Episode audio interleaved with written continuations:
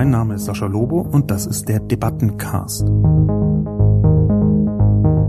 Jeden Mittwoch erscheint meine Kolumne Die Menschmaschine auf Spiegel Online. Die Redaktion sucht mir dann eine Handvoll Kommentare, vor allem aus dem Spiegel Online Forum raus, und hier im Debattencast reagiere ich darauf. Sascha Lobo hält die DSGVO für überwiegend sinnvoll. Ich halte sie für einen schlechten Kompromiss mit Problemen, die gelöst werden müssen. Der Abmahnwahn gefährdet letztlich auch die Demokratie. Es geht ja nicht nur um eine Aufklärung über ein Cookie. Es sollten niemals mehr Daten erhoben werden, als für die Erfüllung einer bestimmten Aufgabe nötig. Es geht auch um Meinungsfreiheit und um den Einsatz der Kostenkeule als Erpressungsinstrument. Jeder sollte sich meiner Einsicht nach abseits der DSGVO überlegen, warum sie oder er Daten an in aller Regel Unbekannte weitergeben sollte sollte. Und das auch noch kostenlos. Guten Tag und herzlich willkommen zu einer neuen Ausgabe des Debatten- und Reflexionscastes. Heute zu dem unglaublich spannenden Thema Datenschutz. Wer macht mir die geileren Vorschriften? So der Titel meiner Kolumne und zuerst wie immer die Zusammenfassung. Datenschutz. Wer macht mir die geileren Vorschriften? Sascha Lobo kommt es so vor, als entferne sich die digitale Gesellschaftsrealität immer weiter von den Zielen und Leitlinien des Datenschutzes. Als kämpften viele Datenschützer für ein Internet in den Grenzen von 2004, kurz bevor Facebook erfunden wurde. Zur aktuellen Datenschutzgrundverordnung werden eine Reihe von Weltuntergangsszenarien verbreitet. Diese sind zum Gutteil, wenn auch nicht ausschließlich, Panikmache. Die Verhärtung der Fronten zwischen Datenschützern und Datenschutzkritikern muss für Unbehagen sorgen.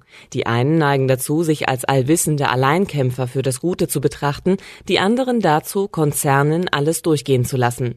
Auch die Verengung auf Facebook und Google zeigt die Dysfunktionalität der deutschen Datenschutzdebatte.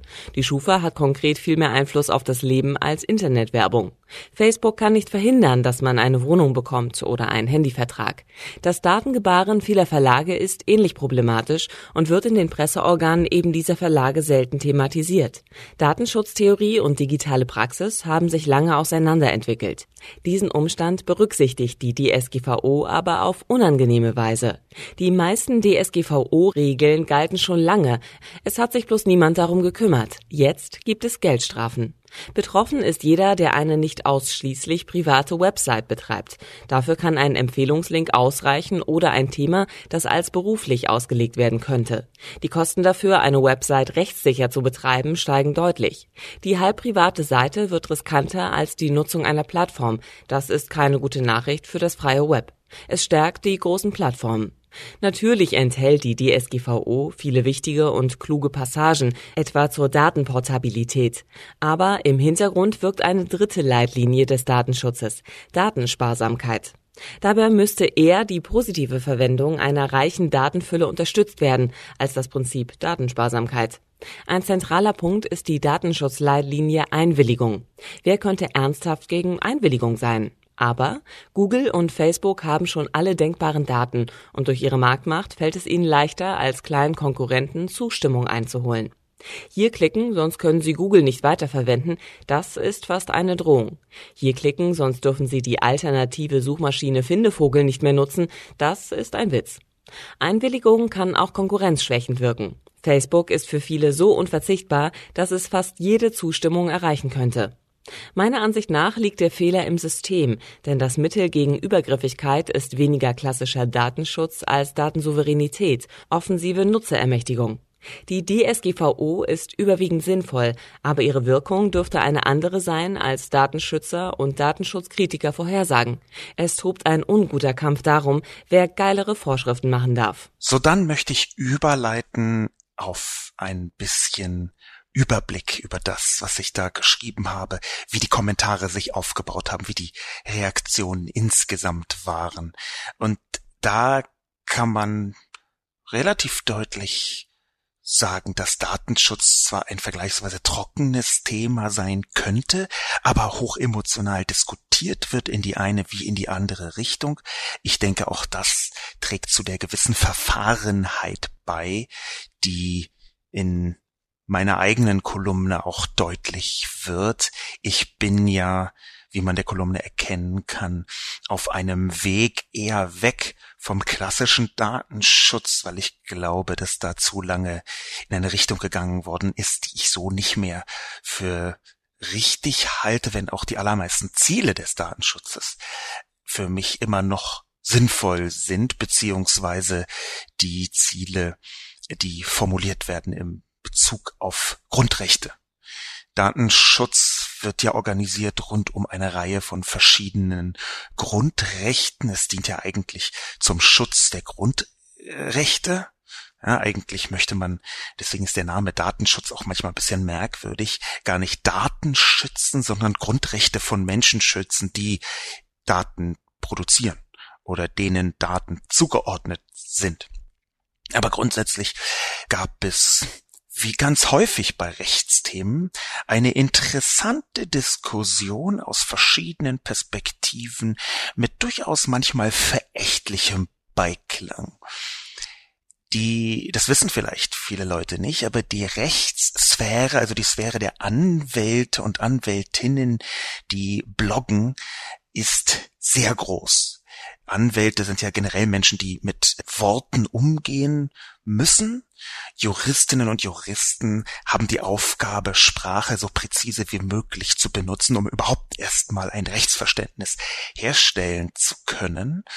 Und aus diesem Grund, gerade weil Präzision ein so wichtiger Wert ist, einzelne Formulierungen absolut essentiell sind und natürlich Objektivierung von Sachverhalten, von der ganzen Realität, eigentlich von der ganzen Welt, weil das die Essenz des juristischen Handelns ist, beziehungsweise zumindest mir so erscheint, es tut mir leid, wenn ich da falsch liege aus Sicht einiger Anwälte, aber weil das so ist, ist es immer so, grundsätzlich, dass wenn man zu Rechtsthemen etwas schreibt, und Datenschutz ist ja ein Rechtsthema speziell, wenn man sich auf die Datenschutzgrundverordnung, ein Gesetz, also beziehungsweise ein Gesetzeswerk, möchte ich es mal nennen, bezieht, dann schreibt man zu einem Rechtsthema. Und wenn man als Laie, als Nichtanwalt zu einem Rechtsthema schreibt, dann ist es immer so, dass ein Trupp Juristen kommt und mit vielen oder manchmal auch ganz wenigen Worten sagt, dass eigentlich nur Juristen richtig über Rechtsthemen schreiben können. Alle anderen können sich vielleicht mal zu Wort melden, aber richtig und im klassischen Sinn produktiv können nur Juristen darüber schreiben. Dann passiert erstmal kurz nichts und dann kommen Juraprofessoren und sagen den Juristen, ah, äh, nein, so ist das nicht, das habt ihr völlig falsch verstanden, das sage ich meinen Studenten auch immer. Nicht Juristen können über Jura schreiben, sondern eigentlich nur Juraprofessoren. Das sind die einzigen, die wirklich über Rechtsthemen sinnvoll schreiben können. Und dann passiert wieder eine Weile nichts und dann kommt am Ende Thomas Fischer und sagt, ahaha, nein, also auch Juraprofessoren können nicht wirklich richtig über Rechtsthemen schreiben. Eigentlich kann nur Thomas Fischer richtig über Rechtsthemen schreiben. Das ist also eine Sphäre, in der es sehr viel um unterschiedliche Interpretationen, unterschiedliche Deutungen geht. Ich schätze, das kommt vielleicht jetzt nicht ganz durch, aber ich schätze es für hochrelevant ein, dass in den sozialen Medien sich Fachleute, also eben gerade auch Anwälte zu Rechtsthemen austauschen ein wichtiger Teil der Debatte kann nur abgebildet werden von Anwälten. Mein Eingangsscherz mit den Juraprofessoren, den Juristen, war äh, nur ein halber Scherz. Es ist in der Tat so, dass auch mir selbst schon häufig unpräzise Formulierungen passiert sind im juristischen Sinn, die sich also aus Laiensicht selbst in Bereichen, wo ich eine Expertise mitbringe, sinnvoll anhören, die dann aber in der konkreten Formulierung nicht mehr ganz so präzise und damit auch nicht mehr richtig sind. Das ist mir schon äh, häufiger passiert. Häufiger im Sinne von in äh, sieben Jahren Kolumne vielleicht äh, zehnmal, zwölfmal, fünfzehnmal. Vielleicht finden ja Anwälte noch eine ganze Reihe mehr von unpräzise gedrechselten Formulierungen und vielleicht sogar falschen Begriffen das ist auch der Grund, warum ich hier zu einem Rechtsthema ein bisschen einen anderen Ansatz gewählt habe. Das ist bei den Kommentatoren hier und dort auch zu erkennen gewesen, dass sie genau darauf reagiert haben. Mein Ansatz war nämlich viel weniger, jetzt mit einem schnellen Kolumnenflorett einzelne Gesetzesteile rauszuzerren und zu vermuten, wie das jetzt passieren könnte, sondern das ist eher eine Selbstbeschreibung. Es ist natürlich die Selbstbeschreibung vor konkreten Fakten, anhand derer ich versucht habe, mal mein Verhältnis zum Datenschutz herzustellen. Aber wenn man da genauer hineinguckt in meine Kolumne, dann sieht man eine Vielzahl von Formulierungen, die genau in diese Richtung gehen. Meine persönliche Haltung neu sortieren zum Beispiel. Es geht hier um eine persönliche Entwicklung in der Kolumne. Ich halte das deswegen für wichtig, auch jetzt gerade in diesem Debatten- und Reflexionscast, weil das Grundthema meiner Kolumne eine Form von Entwicklung ist, nämlich die Entwicklung meiner eigenen Position. Das ist etwas, was aus meiner Sicht zu selten geschieht in den letzten Jahren in der Öffentlichkeit, nämlich, dass man öffentlich versucht, seine Position und auch den Wandel seiner Position zu verdeutlichen, transparent zu machen. Einfach zu sagen, hier in den letzten zehn Jahren habe ich meine Meinung in dem und dem Punkt gewandelt. Warum habe ich das getan? Auf welcher Grundlage ist das geschehen? Das ist aus meiner Perspektive in der Digitalisierung noch wichtiger als zuvor. Und warum? Weil wir in der Digitalisierung mit einer viel größeren Geschwindigkeit des gesellschaftlichen Wandels konfrontiert sind. Und das bedeutet auch, dass Dinge, die man vor 10 oder 15 Jahren für unwichtig hielt, auf einmal wichtig werden oder dass Dinge, die man für total unersetzlich und essentiell hielt, auf einmal nicht mehr ganz so unersetzlich und essentiell daherkommen. Gleichzeitig merkt man immer wieder, dass bestimmte Hoffnungen, bestimmte Befürchtungen, dass die entweder nicht eintreffen oder viel stärker eintreffen oder gar nicht eintreten und anhand von dieser schnellen Geschwindigkeit der Entwicklung der digitalen Sphäre gepaart mit der Möglichkeit, immer wieder zu schauen, ja, aber stimmt das denn wirklich? Ja, ist das denn auch so geschehen? Ich dachte vor zehn Jahren, dass soziale Netzwerke sofort den Weltfrieden bringen. Ist das denn so? Daraus ergibt sich aus meiner Perspektive geradezu die Pflicht, regelmäßig zu reflektieren, ob die eigenen Positionen noch richtig sind. Und das habe ich hier gemacht.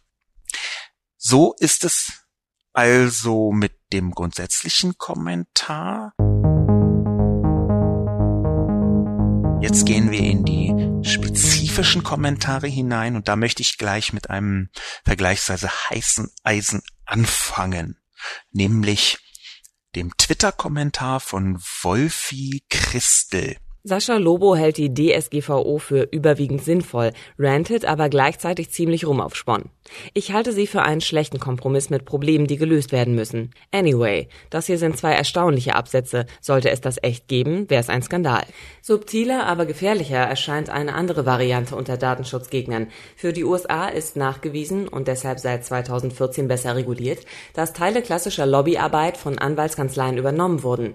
Dann ließen sich nämlich entsprechend formulierte Anträge hinter dem Anwaltsgeheimnis verbergen. Ich sehe keinen Grund, warum vergleichbare Strategien von Digitalkonzernen nicht auch in Brüssel und Berlin verfolgt werden sollten. Das Anwaltsgeheimnis ist nicht verhandelbar und essentiell für einen Rechtsstaat. Aber hier wird es missbraucht, um Lobbyinteressen zu verheimlichen. Bei einem Teil der lautstarken Wortmeldung vermute ich handfeste Auftragsarbeiten. Natürlich dürften es nur einige wenige sein, aber diese Praxis vergiftet den Diskurs. Warum habe ich das geschrieben? Das habe ich geschrieben, weil ich natürlich mit vergleichsweise vielen Menschen spreche, auch gerade rund um Datenschutz. Man muss sich immer vergegenwärtigen, das sieht von außen aus wie langweiliges Datenschutzgetöse. Von innen ist es auf eine Weise wirksam, die Milliardenbeträge bedeuten. Das bedeutet, bei der richtigen oder bei der falschen Regulierung geht es wirklich um Milliardengelder. Nicht nur zum Beispiel, was Strafzahlungen aus Brüssel angeht, auch da haben wir inzwischen die Milliardengrenze erreicht, sondern natürlich auch, was die Legalität von Geschäftsmodellen angeht, was bestimmte äh, im Datenschutzbereich Praxen angeht, was Werbeauslieferung, Werbeindustrie insgesamt angeht. Da kann wirklich ein Komma über hunderte Millionen Euro entscheiden. Und das ist fast gar nicht übertrieben. Und nun ist es so, ich habe extra das Beispiel der Vereinigten Staaten gewählt, dass schon vor einigen Jahren in Washington beobachtet worden ist, dass immer mehr klassische Anwaltskanzleien etwas machen, was man Public Affairs nennt, unter anderem Public Affairs, Regulatory and Public Affairs. Und das ist ganz offen etwas, was man als Lobbying bezeichnen kann. Da gibt es große Schnittmengen. Und warum schlage ich diesen Bogen? Diesen Bogen schlage ich deswegen, weil es eine Reihe von verschiedenen Anzeichen gibt, daher Vermutung, dass natürlich in Brüssel von großen Anwaltskanzleien Lobbying angeboten wird. Eins der wichtigsten Anzeichen kann man etwa auf der Seite Lobby Control sehen, ein Artikel vom 23. Juni 2015, der heißt, für diejenigen, die das googeln wollen, Rechtsanwaltskanzleien, die unterschätzten Lobbyisten.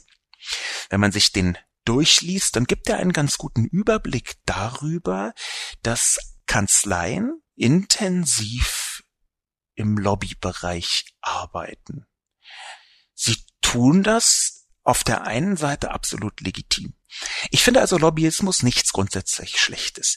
In dem Moment aber, wo es heimlich wird und in dem Moment, wo es nicht nachvollziehbar wird von außen, in dem Moment fängt es für mich an, schwierig zu werden. Auch das kann noch alles legal sein. Ich glaube nicht an eine Gesellschaft, in der alles bedingungslos transparent sein muss. Aber in dem Moment, wo es um bestimmte Einflusssphären geht, die alle Menschen betreffen, die die Demokratie selbst betreffen, Entscheidungen innerhalb der Demokratie, halte ich eigentlich es für sehr sinnvoll, sehr viel mehr Transparenz anzuwenden. Das geschieht aber nicht. Im Gegenteil, Lobbyregister sind in den Vereinigten Staaten sehr, sehr viel selbstverständlicher als in Deutschland und in Europa. Wir haben in Deutschland immer wieder die CSU, die CDU, die FDP und Teile der SPD, die Lobbyregister, verpflichtende Lobbyregister für den Bundestag verhindern oder vermeiden oder verwässern wollten. Und ähnliches gilt mit ähnlichen Akteuren auch in Brüssel. Wir haben also eine riesige Apparatelandschaft in Brüssel und da gibt es eine ganze Reihe von Kanzleien, die ganz offen damit werben, Lobbying zu machen. Ich behaupte nicht, dass das Leute sind, die ich in meiner Kolumne meine gar nicht. Ich habe dafür überhaupt keine Be Beweise, deswegen steht auch Vermutung da. Das kommt auch dadurch zustande, dass ich mit mehreren Menschen gesprochen habe, die mich genau auf solche Zusammenhänge hingewiesen habe, die diese Vermutung teilen und die diese Vermutung mit mir auf den Weg gebracht haben, beziehungsweise skizziert haben. Aber schauen wir uns einfach mal an, was äh, auf der Seite freshfields.com einer riesigen Anwaltskanzlei nämlich zu lesen ist. Die Seite ist unter freshfields.com zu sehen, bezieht sich auf Großbritannien. Das ist also eine Seite, die an Großbritannien gerichtet ist. Noch ist ja Großbritannien in der EU. Und sie ist überschrieben mit Strategic Policy Advice and Support to Shape Decisions. Auf der Seite gibt es verschiedene Ansätze einer davon lautet Regulatory and Public Affairs in Brussels and Berlin. Das ist ziemlich präzise das, was man unter Lobbying versteht. Das ist ziemlich genau das, was man unter Beeinflussung verstehen würde im Sinne von Kunden. Und wenn man das sich weiter durchliest, dann ist das nicht mehr nur durch die Blume, sondern dann ist das ganz offen und also wirklich in, sogar in bewundernswerter Offenheit genau das, was man unter Beeinflussung auch der Zivilgesellschaft versteht. Sie schreiben zum Beispiel, dass sie anbieten Influencing the Substance of Upcoming Rules. Einfluss zu nehmen im Auftrag von Kunden auf die Substanz kommender Regul Regeln und Regulierungen. Und da sagen sie ganz offen, dass es dabei eben nicht nur um die Politik selbst geht, sondern auch um Stakeholder Groups. Understanding the role of stakeholder groups is also necessary, schreiben sie, ob die von der Industrie sein oder aus der Zivilgesellschaft. Und dann bieten sie an, dass sie Strategien entwickeln und umsetzen, sowie Gelegenheiten, ich zitiere von der Seite auf Deutsch übersetzt, dass sie Gelegenheiten identifizieren, um das EU-Treffen von Entscheidungen, Decision Making zu beeinflussen. Ich setze nun diese ganzen Teile zusammen und komme zu der Überzeugung, und wie gesagt, das ist nochmal betont, völlig abseits von dem, was ich in meiner Kolumne geschrieben habe. Ich weiß von keiner öffentlichen Wortmeldung von äh, Freshfields. Das ist nur, um zu zeigen, dass mit solchen Lobbying-Methoden gearbeitet wird. Ich komme nun, wenn ich zusammensetze, allein das, was von Freshfields als Angebotsstruktur ist, auf deren eigenen Seite dann komme ich dazu, dass das genau die Form von Lobbying inklusive Public Affairs an der Grenze zu Public Relations ist, die ich als problematisch erachte, wenn sie im Geheimen passiert. Und nun ist es einfach so, dass wir das Anwaltsgeheimnis haben. Das Anwaltsgeheimnis auf eine Weise absolut essentiell für den Rechtsstaat, ein Anwaltsgeheimnis auf eine Weise, dass in den Vereinigten Staaten, und da führt mein Link in der Kolumne auch hin, dass in den Vereinigten Staaten mehrere Male Gerichte entschieden haben, dass eben im Lobbykontext das Anwaltsgeheimnis, das in den Vereinigten Staaten ein bisschen anders funktioniert, aber das ist die Essenz, nicht gelten solle. Entsprechende Rechtsprechung ist mir aus Europa nicht bekannt, zum einen, und zum zweiten wäre das in Europa, auch wenn es solche Rechtsprechungen gäbe, etwas anders. Das hängt mit den unter unterschiedlichen juristischen Systemen äh, zusammen in Europa und den Vereinigten Staaten. Ein wichtiger Unterschied ist, dass in den Vereinigten äh, Staaten im angelsächsischen Kontext Gerichtsurteile eine andere Anwendbarkeit für das Recht bekommen können als zum Beispiel in Deutschland. Will sagen, wenn in Deutschland irgendwo ein Gericht XY sagt, dann kann ein Gericht woanders eine völlig andere Entscheidung treffen und muss nicht zwingend darauf Rücksicht nehmen. Diesen großen Bogen habe ich jetzt also geschlagen, um zu antworten auf das, was Wolfi Christel sagt, wäre es echt ein Skandal. Ich weiß nicht, ob das so ist, deswegen habe ich geschrieben, ich vermute das. Aber ich weiß, und ich habe mich mit Leuten unterhalten, dass das, selbst wenn es so wäre, immer noch ein Graubereich wäre.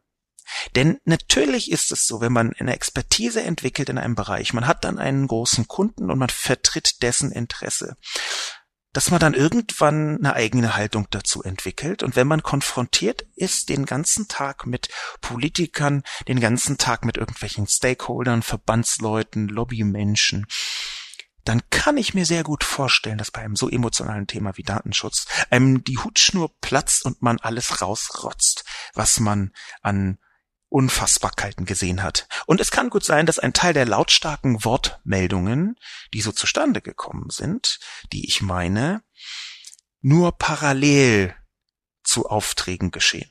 Dass also jemand konkret für einen Digitalkonzern arbeitet, auch in dessen Sinn, und trotzdem ist es natürlich völlig legitim, dass er sich zu Wort meldet. Die Problematik ist da aber, glaube ich, in der Transparenz. Die Problematik ist da, wenn eine Anwaltskanzlei Lobbyarbeit macht, wenn eine Anwaltskanzlei für einen großen Konzern arbeitet, einen Digitalkonzern, der unmittelbar betroffen ist. Sie machen Lobbyarbeit, sie treffen sich mit der Politik, sie machen Veranstaltungen, sie schreiben Artikel, ob jetzt in Blogs oder in Fachzeitschriften oder sonst wo. Und wenn dann aber gleichzeitig im Hintergrund ein solcher Auftrag lauert oder vorhanden ist. Und das ist eine Beobachtung, die ich von Leuten an der Brüsseler und Berliner Front unmittelbar wahrgenommen habe. Deswegen habe ich diese Vermutung reingestellt. Und ja, ich halte das für einen handfesten Skandal. Und ich habe schon häufiger angedeutet, dass ich Lobby insgesamt nicht für falsch halte, sondern für richtig. Es ist ein wichtiger Teil der Zivilgesellschaft und auch der Einflussnahme auf Politik. Netzpolitik.org, äh, gute Bekannte von mir, zum Beispiel ja dieses Blog, was inzwischen ein paar Leute auch beschäftigen kann, das sind Lobbyisten. Das sind zivilgesellschaftliche Lobbyisten, die professionalisiert haben, eine bestimmte Haltung gegenüber der Politik zu vertreten. Und trotzdem sehe ich einen großen Skandal dran, wie mit Lobbyismus umgegangen wird. Nicht transparent, ohne Erklärung im Hintergrund, ohne er Verdeutlichung, was die Einflussnahme auf die Politik konkret ist. Und das ist der eigentliche Skandal. Dagegen ist es fast ein bisschen Nebensache, dass jemand mal einen wütenden Blogartikel über etwas schreibt, wo er gleichzeitig auch einen Auftrag hat. Aber eben nur fast. Die zweite Wortmeldung, die ich besprechen möchte, kommt von GJ. Ja und? Ich bin nicht häufig Fan von Ihren Artikeln. Dieses Mal war es mehr mein Geschmack. Aber ich habe nicht wirklich verstanden, was Sie vorschlagen. Was ist denn der dritte Weg? Gibt es einen? Ja und nun, ja, wenn ich das so genau wüsste. Ich habe ja meine Kolumne geschlossen geradezu mit einem Fanal der Ratlosigkeit. Da steht, das ist mein grundsätzliches Problem am Schluss. Ein Kampf tobt darum, wer mir geilere Vorschriften machen darf. Ich sitze zwischen den Stühlen und fühle mich damit unwohl. Das ist als Selbstbeschreibung jetzt nicht unbedingt der Pass vors Tor dafür, dass ich einen Gegenvorschlag mache.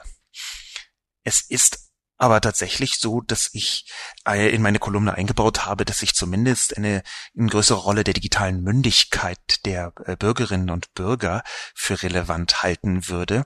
Aber ich habe diese Kolumne hauptsächlich geschrieben, weil ich mich von dem klassischen Datenschutz etwas entfernt habe und eben noch keinen dritten Weg gefunden habe. Es ist ja nicht so, dass ich mich normalerweise scheue, konkrete Vorschläge zu machen äh, ich mal regelmäßig sagen Leute, ja, jetzt sagen Sie doch mal, was los ist und das tue ich auch regelmäßig.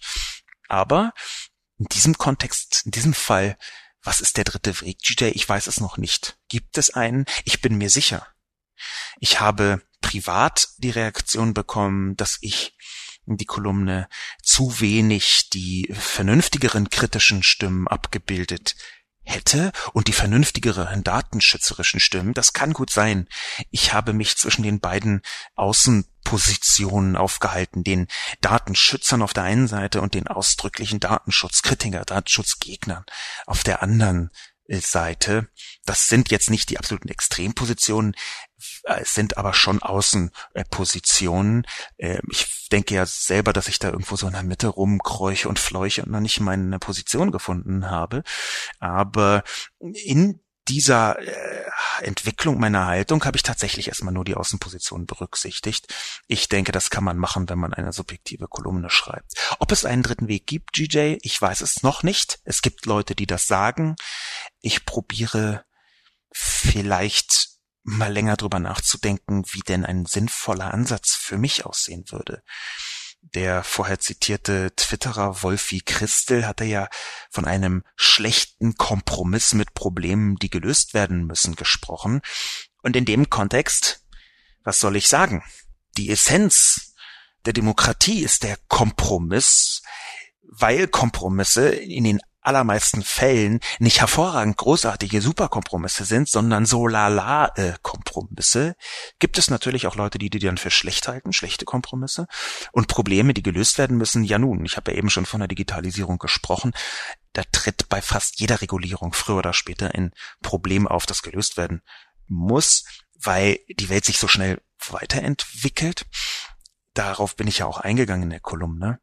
Aber ich bin der Meinung, dass im, genau im Datenschutzkontext eine neue Form von Vision entwickelt werden muss und vielleicht auch den Begriff neu und weiterentwickeln. Es ist ja nicht so, dass da alles schlecht ist, es ist aber so, dass die Fronten da dramatisch verhärtet sind. Und zwar auf eine Art und Weise, die mir Sorgen macht, weil das Thema so wichtig ist. Das Thema ist ja letztlich Grundrechte. Wir versuchen einfach weiter voranzuschreiten im nächsten Kommentar kommt vielleicht noch mal etwas Erhellendes dazu. Der lautet Martha im Schnee. Wait, what? Ganz ehrlich, bei den Cookies habe ich aufgehört zu lesen. Ich habe noch niemals gesehen, dass eine Seite mich fragt, ob sie Cookies speichern darf. Alle, aber wirklich ausnahmslos alle, informieren mich lediglich darüber, dass die Seite Cookies nutzt. Und ich kann darauf lediglich mit OK bestätigen oder auch nicht. Spielt keine Rolle. Sie hat ihre Informationspflicht. Und das ist der entscheidende Unterschied zu einer Abfrage. Genüge getan. Ende. Dass mein Cookie Manager sowieso 99 Prozent aller Webseiten erklärt, dass sie mich mal kreuzweise kann und keinesfalls auch nur einen Krümel ablegen darf, interessiert die Seite dabei nicht mal ansatzweise. Denn würde sie das, dann und nur dann könnte sie ja nach einer Erlaubnis fragen. So, und wie soll ich nun eine Einschätzung zum Datenschutz ernst nehmen, wenn der Autor, eigentlich Experte auf dem Gebiet, das bereits dermaßen falsch darstellt? Vielleicht Martha im Schnee wäre ein Anfang, das ernst zu nehmen, indem man seine eigenen Worte überprüft. Ich habe mir mal den Spaß gemacht, liebe Martha im Schnee, einfach zu googeln, in Anführungszeichen, diese Seite speichert Cookies. Es sind 3720 Ergebnisse. Das hängt auch damit zusammen, dass das technisch nicht falsch ist. Denn das, was ich sage, diese Seite speichert Cookies, ist technisch richtig. Sie speichert allerdings die Cookies in einer kleinen Datei im Browser. Es ist also eine Seite, auf deren Veranlassung hin ein Cookie gesetzt wird. Und zwar in einer spezial dafür vorgesehenen Datei in den Browsern der Menschen. Und dort wird dieser Cookie gespeichert von der Seite. Es ist also sachlich korrekt, diese Seite speichert Cookies. Sie tut es nicht auf der eigenen Seite, sondern im Browser. Aber es ist erstmal technisch richtig. Das kann man auch daran erkennen, dass es 3720 Treffer sind. Es muss also eine ganze Reihe von Webseiten geben, die das so tun. Das habe ich mir ja nicht ausgedacht, das habe ich auch nicht falsch rememoriert, sondern ich habe ein Beispiel dafür gegeben, wie das funktioniert. Und ebenso, was die Bestätigung oder Nichtbestätigung angeht. Auch das habe ich mir nicht ausgedacht, sondern habe ich empirisch selbst überprüft, und zwar vor der Kolumne. Der dritte Punkt ist die Abfrage. Und das ist zwar technisch richtig. Der Vorwurf von Martha im Schnee zielt aber etwas ins Leere, denn das, was ich geschrieben habe, ist im Alltag wirken die Möglichkeiten gleich. Die konträren Wahlmöglichkeiten erscheinen in ihrer Wirkung identisch. Diese Problematik, dass es keinen spürbaren, von außen spürbaren, von außen für Nicht-Nerds spürbaren Unterschied gibt, das ist keine Problematik, die ich jetzt als allererstes aufgebracht habe. Die wird im Datenschutzkontext schon ganz lange schon intensiv diskutiert, ob nicht es viel sinnvoller wäre, dass Nutzerinnen und Nutzer tatsächlich auch eine konkrete Folge, wenn schon nicht spüren, dann doch immerhin erklärt bekommen, und zwar über diese zwei Zeilen hinaus, die niemand liest. In dem Kontext würde ich Sie bitten, Martha im Schnee, mich genau dann ernst zu nehmen, wenn vielleicht wahr ist, was ich geschrieben habe, oder wenn zumindest nachvollziehbar richtig ist, was ich geschrieben habe. Und dass Sie einen Cookie Manager benutzen, freut mich. Aber die aller, allermeisten Menschen, die dort draußen das Netz benutzen, und auf die kommt es bei so etwas wie der Datenschutzgrundverordnung an, die allermeisten Menschen wissen das nicht oder nicht so gut. Sie wissen nicht mal, ob sie über einen Cookie Manager verfügen oder nicht. Es gibt Browser, mit denen man einen Teil dieses Cookie Managements machen kann, erledigen kann. Es gibt eine Reihe von Plugins, die da noch in die Details reingehen. Es gibt eigene Anwendungen, mit denen man und so weiter und so fort. Worauf ich hinaus möchte, liebe Martha im Schnee, wenn Sie sich davon beleidigt fühlen, dass ich auch für Menschen schreibe, die nicht jeden Tag ihren Cookie Manager streicheln, dann tut es mir sehr leid. Aber dann müssen Sie vielleicht ins Bett ohne meinen Artikel zu essen. Nee, Quatsch. Dann müssen Sie vielleicht meinen Artikel nicht lesen. Wenn Sie doch lesen wollen, dann bitte nehmen Sie mich wegen anderer Sachen nicht ernst und nicht, weil ich das schreibe, was tatsächlich da ist. Vielleicht nochmal ganz grundsätzlich in den Datenschutz reingestochen. Die Datenschutzgrundverordnung ist ja tatsächlich ein großer Kompromiss, wie die allermeisten Gesetze in der Demokratie Kompromisse sind. Und sie ist auf einer europäischen Ebene ein Kompromiss. Gleichzeitig ist sie eine Grundverordnung. Das darf man nicht vergessen. Der Punkt ist aber schon, dass wir jetzt auch einen Wandel haben von einem europäischen Datenschutzrecht und wir kommen von einem eher deutsch geprägten Datenschutzrecht. Wir haben solche Leitlinien. Und ich habe den Begriff Leitlinien benutzt in Ermangelung von größeren und besseren Begriffen. Er wird relativ häufig verwendet, weil Leitlinien eben nicht ganz so juristisch daherkommt wie Schutzziele und deswegen ein bisschen interpretationsoffener ist.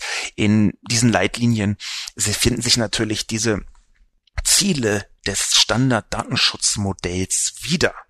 Zur Datensparsamkeit zum Beispiel, aber eben auch die Transparenz.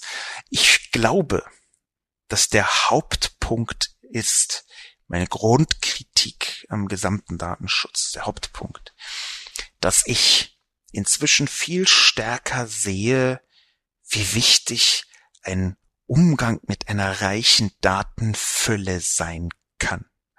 Das ist auch an einer Stelle, meine ich mich zu entsinnen, moniert worden, dass ich geschrieben habe, dass ich Datensparsamkeit nicht so prall finde, sondern Zitat mein eigenes in den vergangenen Jahren gewachsenes Zukunftsverständnis einer funktionierenden digitalen Gesellschaft steht diesem Prinzip diametral entgegen. Aus meiner Sicht müsste eher die positive Verwendung einer reichen Datenfülle unterstützt werden als das Prinzip Datensparsamkeit. Was meine ich damit? Ich meine damit, eigentlich die konsequente Anwendung eines uralten Chaos Computer Club Mantras, eines Leitbildes, meines Wissens eines Zitates von Wow Holland, einem einer der zentralen Figuren des Chaos Computer Clubs bis zu seiner Stiftung, Mitgründer, soweit ich mich erinnere. Wow Holland hat gesagt, private Daten schützen, öffentliche Daten nützen. Und das ist ein großartiges Zitat. Es ist auch eine Inspiration für eine Vielzahl von Menschen, die im Datenschutz unterwegs sind. Es ist quasi so die Begrifflichkeit schön gereimt, mit der man auch die unterschiedlichen Datensphären mal besser benennt. Aber, und jetzt kommt der Punkt, Wow Holland hat das geprägt aus den 80ern und Anfang der 90er heraus als Begrifflichkeit verwendet. Ich glaube nun, dass das Internet und die digitale Vernetzung inzwischen eine Wirkung hatte auf die Gesellschaft. Das ist meine feste Überzeugung. Und diese Wirkung ist auch, dass man private und öffentliche Daten nicht mehr so leicht trennen kann, wie dieser Spruch impliziert, sondern dass es einen großen Graubereich gibt und dieser große Graubereich, der ist etwas, wo man eben nicht genau sagen kann, ist das jetzt ein privates Datum oder ist das ein öffentliches Datum, was genutzt werden sollte? Daher bin ich der Meinung, dass wir etwas offener umgehen sollten mit diesem reiche Datenfülle, habe ich das genannt.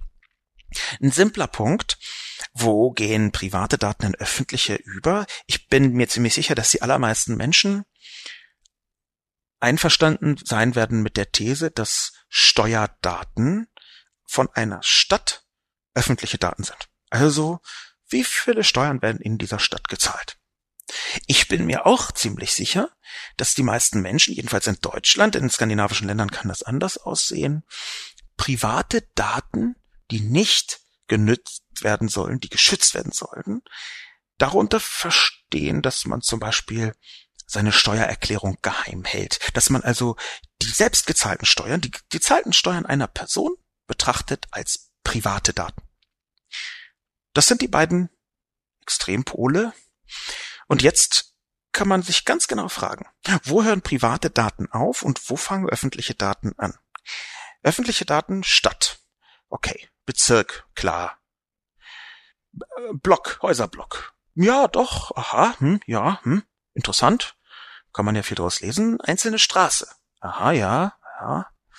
Einzelne Mietshäuser mit, sagen wir, acht Parteien. Okay. Hm. Sind das noch öffentliche Daten oder geht es da schon in Richtung private Daten? Wenn ich also wüsste, dass in meinem Haus x Steuern gezahlt werden, ist das, äh, ist das nicht etwas, wo schon private Daten ganz nahe gekommen sind, wo es aber trotzdem noch öffentlich ist? Und dann geht man weiter in den Haushalt rein. Von der Miet Partei bis zur Person. Und irgendwo da verläuft die Grenze zwischen private Daten und öffentliche Daten. Und das ist nur sehr schlichtes Beispiel gewählt, um das Verständnis zu vereinfachen. Solche Prozesse gibt es durch die Digitalisierung in allen Bereichen. Ist es zum Beispiel öffentlich oder privat, mit wem ein Politiker befriendet ist auf Facebook? Das ist keine so leichte Frage, wie man das am Anfang glaubt. Ich glaube schon, dass durch die Digitalisierung, speziell soziale Medien, eine Art soziale Persona, digitale Persona im Netz entstanden ist, die die digitale Variante, die digitale Seite einer Person repräsentiert. Das ist einigermaßen leicht nachvollziehbar. Dazu gibt es viele interessante, auch äh, psychosoziale Thesen. Aber diese digitale Persona, die hat ein bisschen andere Eigenschaften als das dingliche Selbst. Es ist zum Beispiel akzeptiert, dass Facebook sagen kann, wir schneiden dich von deiner digitalen Persona bei uns ab. Das darf Facebook. Da ist also klar, das ist nicht identisch mit der einzelnen Person. Und wir sind gerade in einem schwierigen Bereich. Ich versuche so präzise wie möglich zu sein, aber ein bisschen wackele ich zwischen den Kategorien und Begriffen hin und her.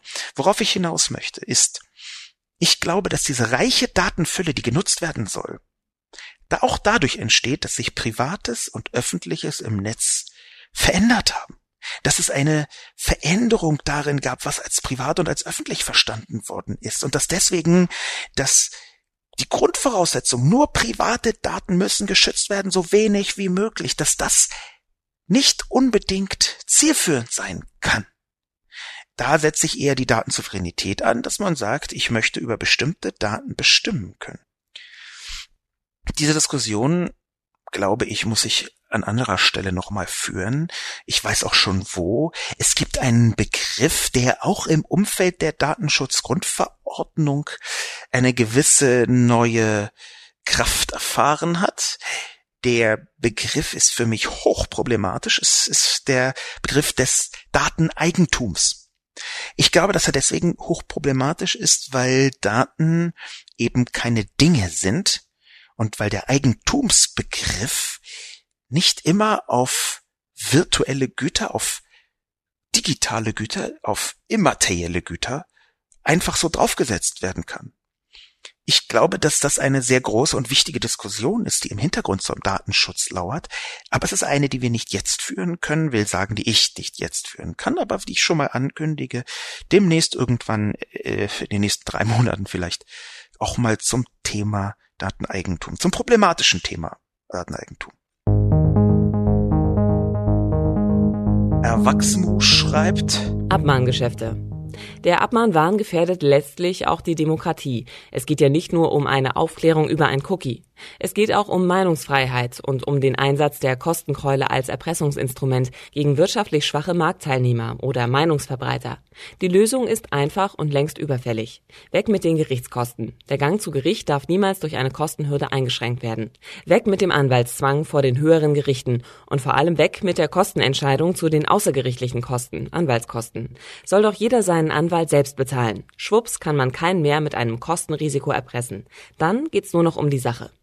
Lieber Erwachsenmut, ich sehe den Ansatz und halte ihn für unrichtig. Natürlich gefährdet Abmahnwahn auch die Demokratie, auch die Meinungsfreiheit. Das ist schon seit einer Zeit so. Es ist auch in der liberalen Demokratie in Deutschland 2018 möglich, mit viel Geld und juristischem Druck Menschen einzuschüchtern, Stimmen zum Verschweigen zu bringen. Das geht. Das ist so. Das kann man einfach leider beim besten Willen nicht anders sagen. Ich halte es für die Ausnahme, aber das ist leider faktisch tatsächlich so. Ich habe Andeutungen davon im weiteren Umfeld schon gesehen und erlebt. Es gibt einfach Menschen, die halten es nicht aus, verklagt zu werden, die haben Angst davor, die im Zweifel haben nicht mal das Geld, sich einen eigenen Anwalt leisten zu können. Und die löschen dann lieber alles, was man da so irgendwo ins Netz geschrieben hat, wütend, als zu sagen, nein, das darf ich aber, das ist Meinungsfreiheit. Das ist eine konkrete Bedrohung. Aber die Lösung ist leider überhaupt nicht ganz einfach. Die Lösung, die Herr Wachsmo hier vorsteht, nämlich weg mit den Gerichtskosten, keine Kostenhymne mehr, jeder den Anwalt selbst bezahlen. Das halte ich für völlig falsch. Warum?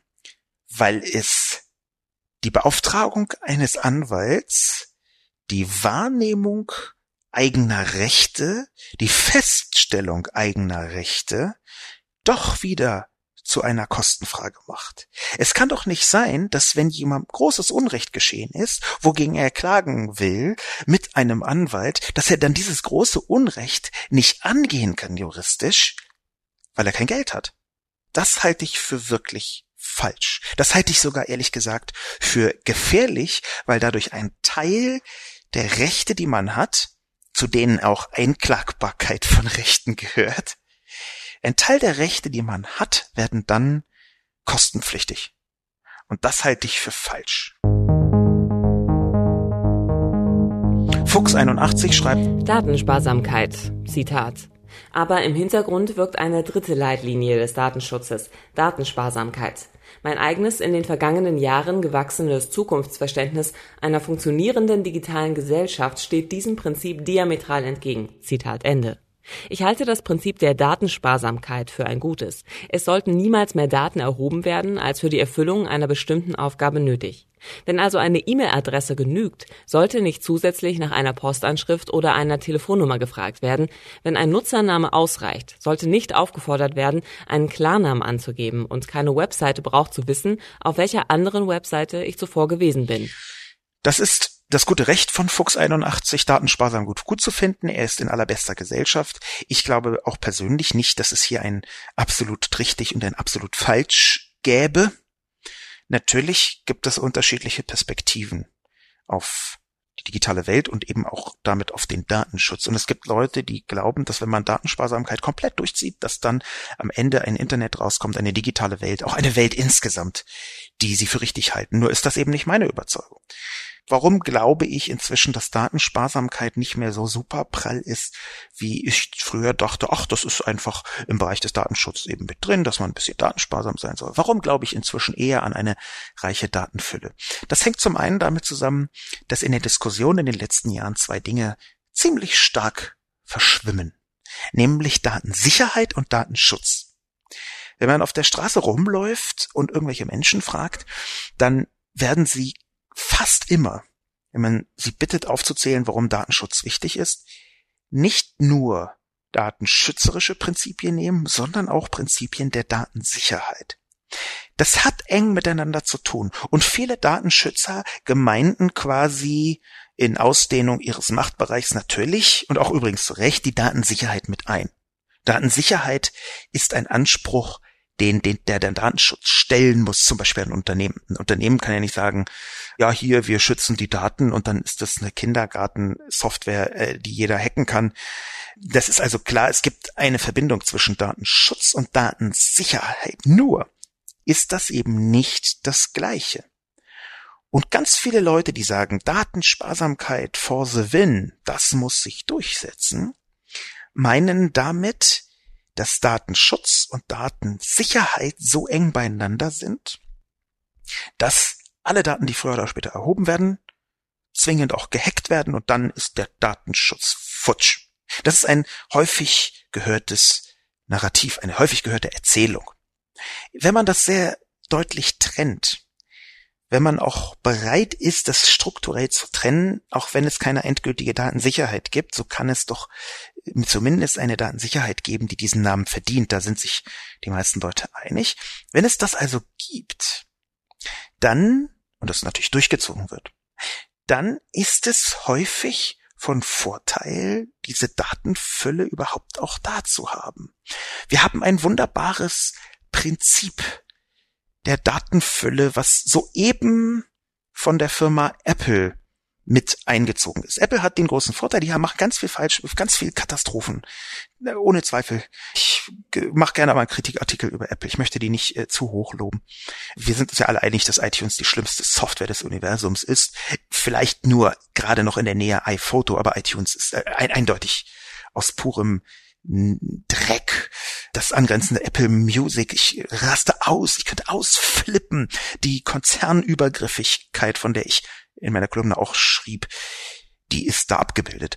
Worauf ich hinaus möchte. Apple hat Forschern zur Verfügung gestellt, voll anonymisiert, die Daten, die zum Beispiel über Apple Watch und die iPhones generiert werden, auswerten zu können. Die haben also eine eigene Forscherplattform, wo etwa medizinische Daten, wo etwa gesundheitliche Vitaldaten, die Apple sammelt, anonymisiert ausgewertet werden können. Das ist ziemlich spannend, wenn man sich das mal anschaut, weil es erste universitäre Gemeinschaftsprojekte von Apple mit irgendwelchen Forschungsinstituten gibt. Denn die Apple Watch zum Beispiel erlaubt es flächendeckend Millionen von Menschen den Puls zu messen. Die tun das selber, die haben es so eingestellt, das wird zu Apple übertragen, die anonymisieren das, ich vereinfache etwas, und haben dann Daten von 20 Millionen Menschen, die irgendwelche Pulsmessungen angehen und die Bewegungsmessung angeht. Und auf einmal hat man einen riesigen Datenschatz. Und ich glaube, so einen Datenschatz sollte man benutzen können. Wir können gerne über Anonymisierung sprechen. Wir können auch darüber sprechen, dass Anonymisierung in ganz vielen Fällen heute eine Farce ist. Dass Leute sagen, ey, aber wir anonymisieren und es in Wirklichkeit nicht wirksam ist, diese Anonymisierung, oder irrelevant ist, diese Anonymisierung. Der Punkt, auf den ich hinaus möchte, nach dem Prinzip der Datensparsamkeit würde man solche Daten gar nicht erst zu Apple übertragen. Noch nicht mal erheben, um es mal platt zu formulieren, oder wenn man sie erhebt, dann doch in keinem Kontext, der irgendwie und so weiter und so fort.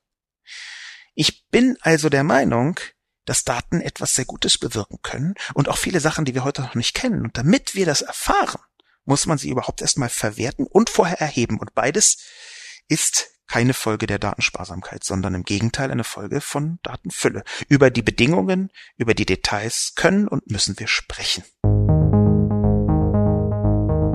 Im Abschluss als letzter Punkt heute etwas weniger Kommentare besprochen. Vielleicht bin ich beinahe sogar ins Labern geraten, aber das, damit müssen wir jetzt zurechtkommen. Als letzten Punkt möchte ich von Corona 17 den Kommentar mit hineinbringen.